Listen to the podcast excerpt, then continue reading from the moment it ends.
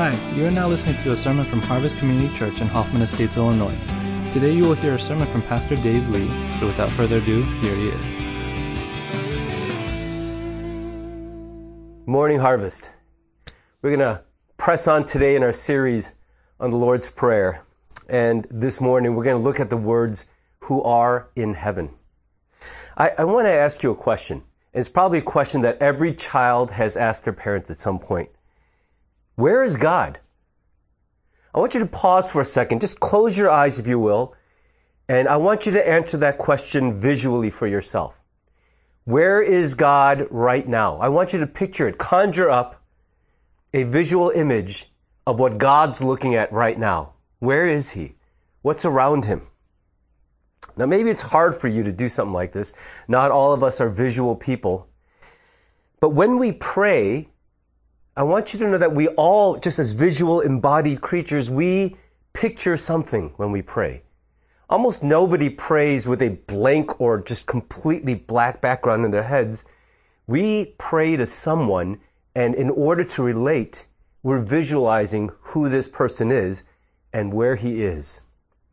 I, for years, when I prayed, had this visual picture of sitting in a vast throne room, kneeling before a throne, and I see the giant big toe of God's foot right in front of me, and I'm kneeling, and I just feel that sense of how small I am and how great He is.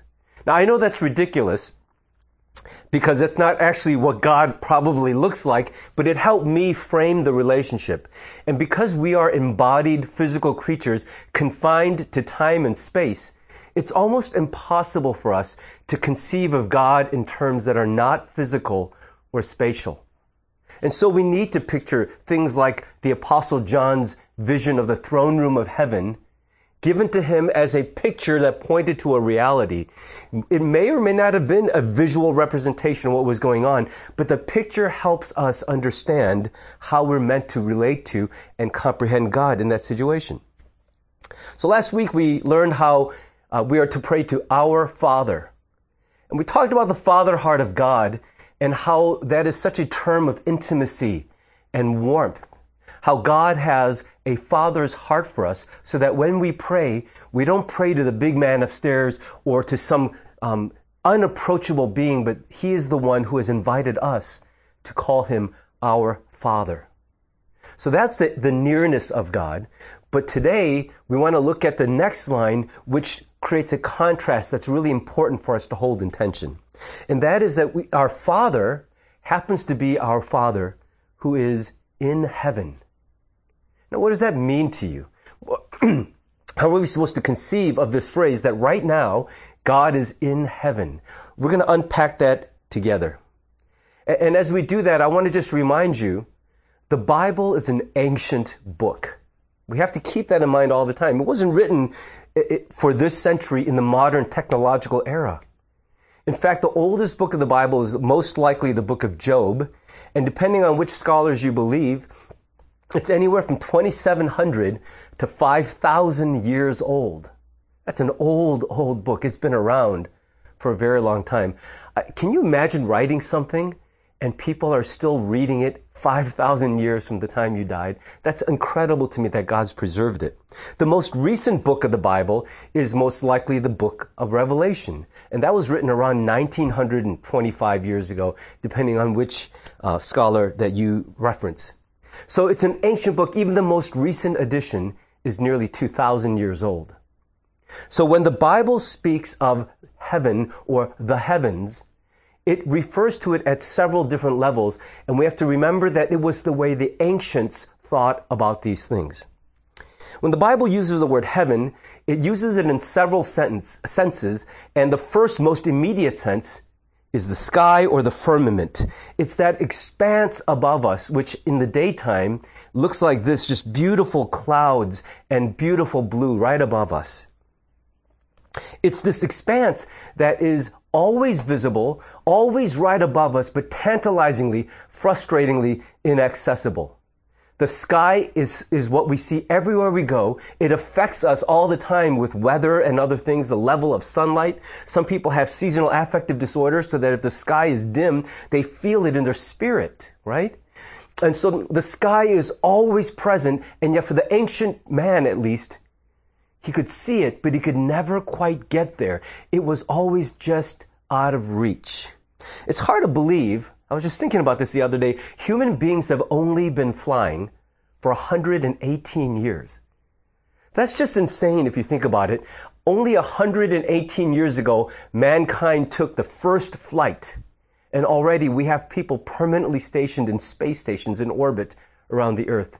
It's amazing how short of a time in our history as a people that we've been flying and been able to breach the barrier of the sky.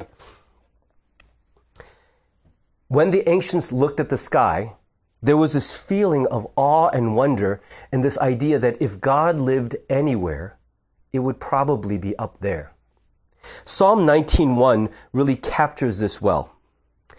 The heavens declare the glory of God, and the sky above proclaims his handiwork you can't really look up at the sky and not have the sense that there's something beyond there. Now we know there is, but imagine what the ancients must have felt. If God lives anywhere, He's up there. And there was such a longing to go there where He was, to ascend to Him, to meet the Maker face to face. In fact, that's the impulse that led to the construction of the Tower of Babel before flight was ever invented, before it was even achievable, they saw the birds fly up there. They knew we can't do that. So they thought, what can we do? We can build. So they began to build a tower and thought, if we can't fly, we will climb our way up above those clouds. We will get there one way or the other. And then when the sun went down, it was like the curtain was peeled away and all of a sudden you saw the night sky. And even today as modern people, you can't look at the night sky and not be gripped by a sense of awe and wonder. Ironically, because we have so much light pollution, modern man can see further into space with our technology, but we see the night sky so much less clearly and so less often than the ancients did. If you've ever taken a trip out into the countryside where there's no city lights or light pollution, it's remarkable how clear the night sky is. It's a reminder that we're actually on a rock hurtling through space. When you look at the night sky, it's like standing on the surface of a planet and gazing into outer space. And can you imagine for the ancients, when they looked into the heavens, into the sky above, into space itself, what a sense of awe and wonder gripped their minds. How they could imagine things, but it was almost inconceivable to them. Psalm 8, verses 3 to 4, really capture this feeling well. When I consider your heavens, the work of your fingers, the moon and the stars, which you have set in place, what is mankind that you are mindful of them, human beings that you care for them? Do you feel the, the feelings conveyed in those two verses? An ancient man staring into the night sky, seeing the vast expanse of the heavens, and thinking, the God who made that, the, the God who dwells out there, why on earth would he pay attention to us? And even if he pays attention to all of us together, why on earth would he know me or hear me when I speak to him? On October 4th, 1957, the Russians beat the Americans into space and they launched the first man-made object, a satellite called Sputnik, into orbit. And newscasters, of course, this came as a great shock to the American space program, but newscasters all around the world celebrated it and they said in unison, we have conquered space. The journey has begun. In response to that exaggerated claim, uh, seminary professor Reinhold Niebuhr, uh, who was then teaching at the Yale Divinity School, started his morning lecture with this little story, and I love this. He wanted to put it in perspective. Once upon a time, there was in the middle of the Pacific Ocean a large ship battered by the waves and loaded with tons of potatoes. One good day, a worm within one of the potatoes was able to chew through the potato skin and with great enthusiasm returned to the center of the potato saying, we have conquered space. Just picture it. One ship in the middle of the vast ocean, and on that ship one bucket among many buckets loaded with potatoes. And in that bucket, one potato. And in that potato, one worm at the center. And he breaks the peel of the potato. And for him, he has conquered the greatest barrier he has ever encountered. Today, in the year 2021, we live in a time where the New Horizons probe has already been sent out and returned photographs of the far edges of our solar system. The Hubble telescope has given us a glimpse into the deep space beyond us. In fact, they estimate that it's seen around 10 to 15 billion light years away. That's a great distance. Some of the images that the Hubble telescope have returned, you know, I, I grew up loving sci-fi, and I'll tell you, seeing those images just awaken my crazy imagination what this universe must be filled with. And yet, in spite of these amazing images and the fact that we human beings on this little planet can gaze 15 billion light years out into the distance, scientists estimate that the observable universe, that's just the part we can see through inference, is around 93 billion light years in diameter. So even our reach with the Hubble is only showing us around 15% of what's visible, observable. And they conjecture that the whole universe in total is around 25 times bigger than that. Oh, I'm sorry, 250 times bigger. That means that we're talking about 23 trillion light years on the best estimates of the size of our entire universe. So, yes, we've broken into space. We've learned to fly. We've gazed with our technology into our immediate neighborhood, and yet, truly, we still have only broken the skin of the potato. That's the truth. It's humbling to think about just the vast expanse of the universe. In his prayer of dedication for the new grand temple that he'd built, King Solomon said this in his prayer. 1 Kings 8 27. But will God really dwell on earth?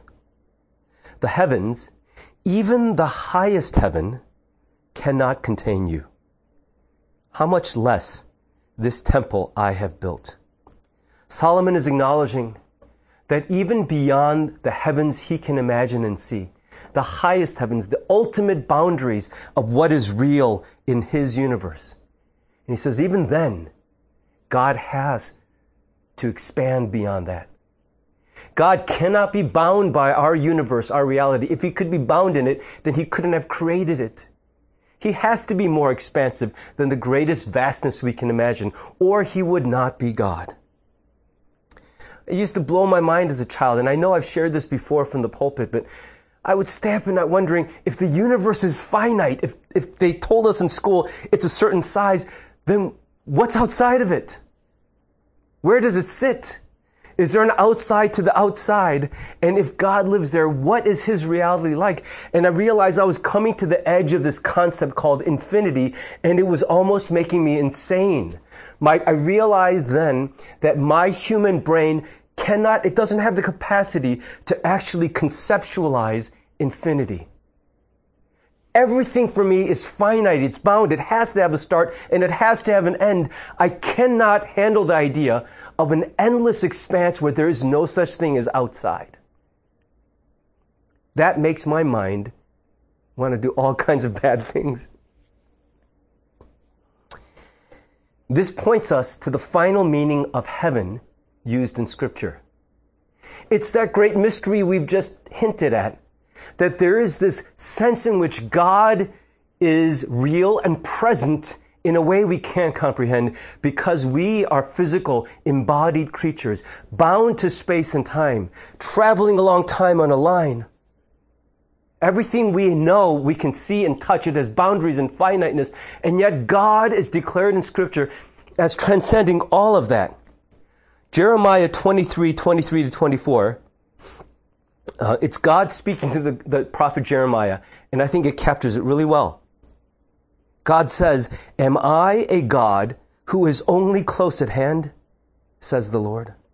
No, I am far away at the same time. Can anyone hide from me in a secret place? Am I not everywhere in all the heavens and earth? It's true that sometimes God chooses to make his presence especially felt in a place or in a point in time, even in a person. But just because God chooses to make his presence known to us in that localized way does not mean that the presence of God does not and cannot transcend even the greatest confinement of space and time. God's presence, his reality, is bigger than our human minds are able to comprehend. There has to be room for the mystery of this in our faith. In the Bible, when the words heaven and earth appear together, that conjunction is more than just saying there's this heaven and there's the earth. It's not talking about two places. When heaven and earth are used together in conjunction, it's a, it's a shorthand way of saying this is everything. The heavens and the earth encompass everything that is real and known to us. There is nothing that is not included in the heavens and the earth. So by that definition, earth represents everything we can conceptualize, see, or grasp. It's not just a planet Earth, but in that sense, when you say heaven and earth, earth represents everything that is in our knowable, reachable, finite, tangible universe. And the heavens represent everything beyond that. It's that part of, of what is real that we cannot grasp, but that is nonetheless still very real. It is what theologians will refer to as the mystery. Theologian Karl Barth really said it well. He said, Heaven is the creation inconceivable to man, and earth is the creation conceivable to him. Do you get what he's saying? That earth is everything we can actually conceive of, and heaven in Scripture is everything we cannot. We're, we're left with images and visions and representations because the reality of heaven as the God self, God space, His presence, His infinite presence is beyond our capacity to truly handle. I was thinking this week that when an expert and a novice try to have a conversation, the expert has to simplify things or else there's really nothing to talk about. And as a result, the expert has to constantly reduce what he's trying to say into terms or, or uh, images that are accessible to the novice. Just think in terms of trying to explain the internet to your grandparents. What could possibly make sense of the way the internet works? As you're trying to say, what is a web browser? How does it work? You'd have to reduce it. And this is where analogies and illustrations are enormously helpful. When you know a great deal and you're trying to explain it to someone who can't really grasp it and you have to start at the beginning, we use images, uh, illustrations, examples to try to make this complex reality attainable for this other person. I'm not suggesting they're dumb or deficient. I'm saying that there's so much to explain. Where do you even begin? And at some point you recognize the world that shaped this person, there's a capacity limit. If they really applied themselves, maybe they could learn it. But probably they're never going to get to the place of understanding that you as the expert have. So this simplification is a kind and loving act because the expert wants the novice to have some level of understanding. But simplification is by nature a very leaky process because when you begin to simplify and simplify, it, helps the novice gain some understanding to a point, but there's still this large gap of knowledge they don't have. Uh, I, I, want you to think about uh, if you were explaining your job, because a lot of you have, you do work every day that is so far beyond my realm of expertise. I could not do what you do for a living. If I were to ask you, let's say one of you is a surgeon and I say, what is it you're doing today? Oh, I'm doing this procedure. Break it down for me. Well, this person has a, a little tube and the tube has a little leak in it. I'm just going to close up the leak. I could hear that explanation, which is a grotesquely simplified version of a surgery, and I can say, huh, I get it. I could probably do that. Do you realize how foolish a statement that would be? He's explained it to me in a way that I can kind of understand, but that doesn't mean I really get it. It means I get a concept, a symbol of it. But behind that simplicity is a depth and a complexity that I could not possibly hope to relate to on that basis. And so the novice must have the humility to admit I understand to a point. And yet I recognize there is still a large gap which is a mystery to me that I cannot know. See, we human beings desperately want to know God. And in our quest to know God, we have simplified Him over and over and over because we want to get a God who is graspable, attainable. I can't think in terms of infinity, so I need to think of a king seated on a throne in a real room filled with a hundred million angels singing. I need that kind of visual representation to grasp the concept of an infinite God. And so we keep simplifying him, and with each simplification, God becomes more imminent, more near, more attainable and understandable. That's a good thing. That's what we really want is for human beings to have a sense that we do know God. We do understand him. But the danger of simplification is that we can come to believe, maybe even in our pride, that the simplified God we can handle is all there is to God at all. Just like the arrogance of me talking to a surgeon and hearing the way she does something and I say to her, Oh yeah, I could do that too. I get it. That pride is actually harmful to us. It doesn't elevate us. It diminishes them. And we need to have the humility to be able to say, God, thank you for revealing yourself. There is so much I've come to know about you but at some point, I cannot stand at a pulpit and you cannot sit, sit in your room and claim to God, we've, we've deciphered it all. We've broken the code. Everything there is to know about this God, I can explain. I've been doing this for a quarter of a century, and I'm finding the longer I do this, the more there's still this amazing sense of mystery. I don't want to preach in a way that presumes I've got all the answers because I don't. I have enough to place faith in God, and He has, He has earned that faith over the course of my life. And yet, it's still faith. It's not proof. It's not a certain scientific empirical knowledge. I still have to, at the end of the day, make a choice to believe in the God that I can conceive of, knowing that there's so much to God I can't hope to understand. And although there's a side of that that bothers me, it's a comfort as well. Because if I could actually get God all the way, wouldn't I just be Him? How could God be graspable in His totality by someone like me? And so when we pray to our Father who is in heaven, that's such an important phrase. And every time you pray the Lord's Prayer and you come to that line, Our Father who are in heaven, let, let this be an invitation to you to remember that though He is your Father, He is he is just unbelievably transcendent. It is an invitation to remember the total otherness of God as well. The bigness, the greatness, the almightiness, the unknowability of an infinite God. So that even though we call him Abba Father, we also hold in tension the fact that he is infinite and mysterious. Let me close by just exploring why this matters to us.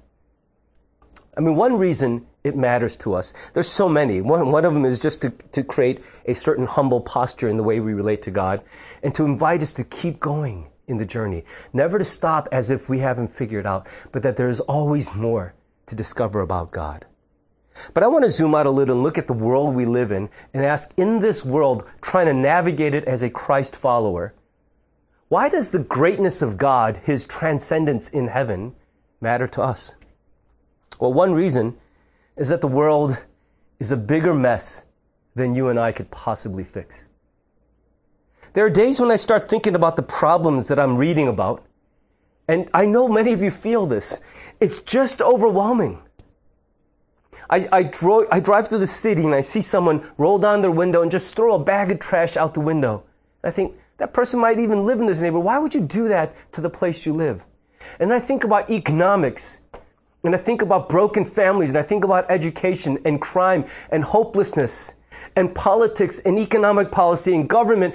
And as I think more and more about that simple act of throwing a piece of trash out your window, it reveals layer upon layer of brokenness and dysfunction that feels so overwhelming. I think I could get you to stop, I can impose a fine get you to stop littering.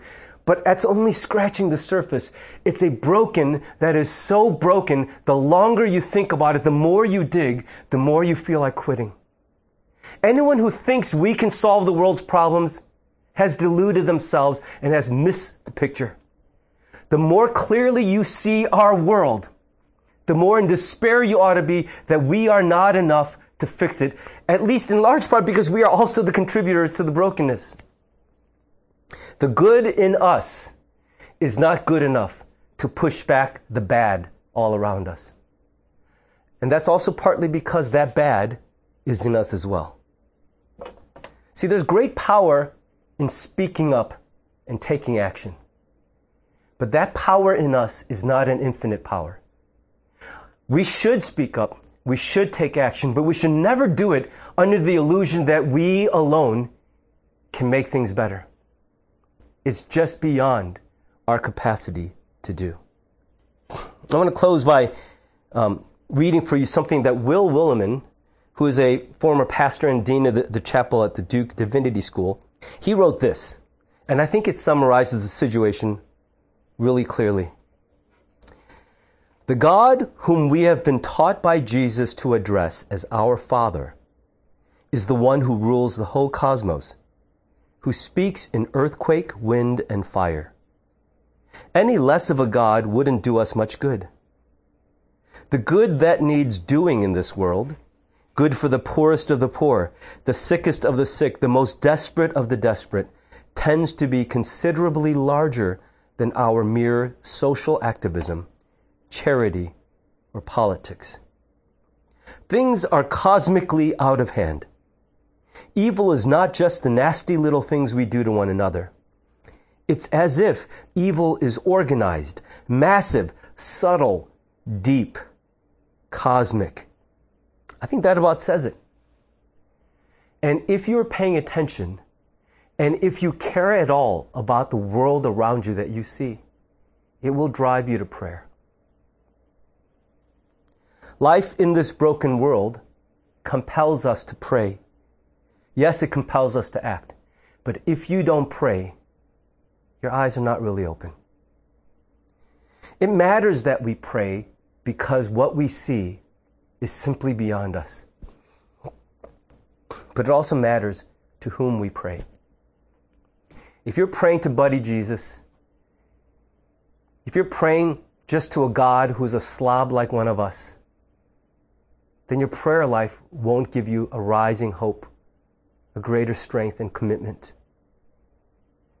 When we pray, we pray to our Father, Almighty God, maker of heaven and earth, who is so different, so greater than us.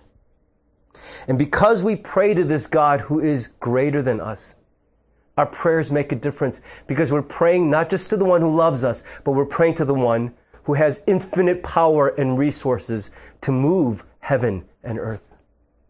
He can do what we cannot. And so we must do all that we can.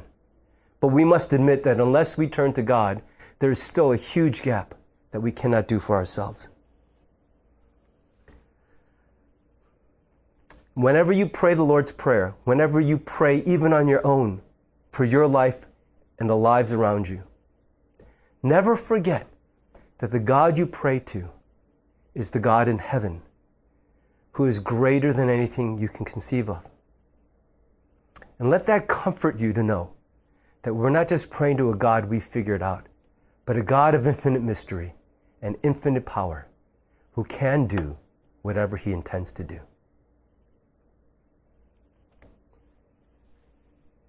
I want to invite you to just take a moment wherever you are. If you're with others, just you know, take a moment to yourself and just process that and sit before God in quiet. What do these words you've heard this morning say to you in your spirit? What is God trying to do in your heart right now? And just invite Him to, just let Him do that for you. And if there's something you feel you need to say back, take this moment to do that. When we return, I'll lead us in the Lord's Prayer and then we'll close with the blessing. One of the things we've committed to do for the remainder of the series is that after each message, we're going to recite the Lord's Prayer together. And as we do, I hope that your experience will be each of these phrases in this familiar prayer will become deeper and more meaningful to you as we unpack them together. And so let's recite the Lord's Prayer together. And I, I, really invite you, where you are, as a family or even by yourself, to recite it out loud. And let the words really wash over you as you pray. Our Father in heaven, hallowed be your name. Your kingdom come, your will be done on earth as it is in heaven. Give us this day our daily bread, and forgive us our sins as we forgive those who sin against us. Lead us not into temptation, but deliver us from evil. For yours is the kingdom and the power and the glory forever. Amen. May the God who invites you to call him Abba Father always be for you at the same time the infinite God of mystery, the transcendent, totally other God who cannot be bound and contained by this reality we live in, but is greater than anything you can conceive. And may He give you the comfort that every time you pray to Him, you pray to the most powerful, infinite being there is. He knows your name, He loves you, and He hears what you are saying. May this give you great comfort and great commitment to keep praying and never stop. In the name of the Father, and the Son, and the Holy Spirit, be blessed now and forever. Amen. Thanks for worshiping with us. God bless you. Have a wonderful, Christ filled week. And we'll see you next week.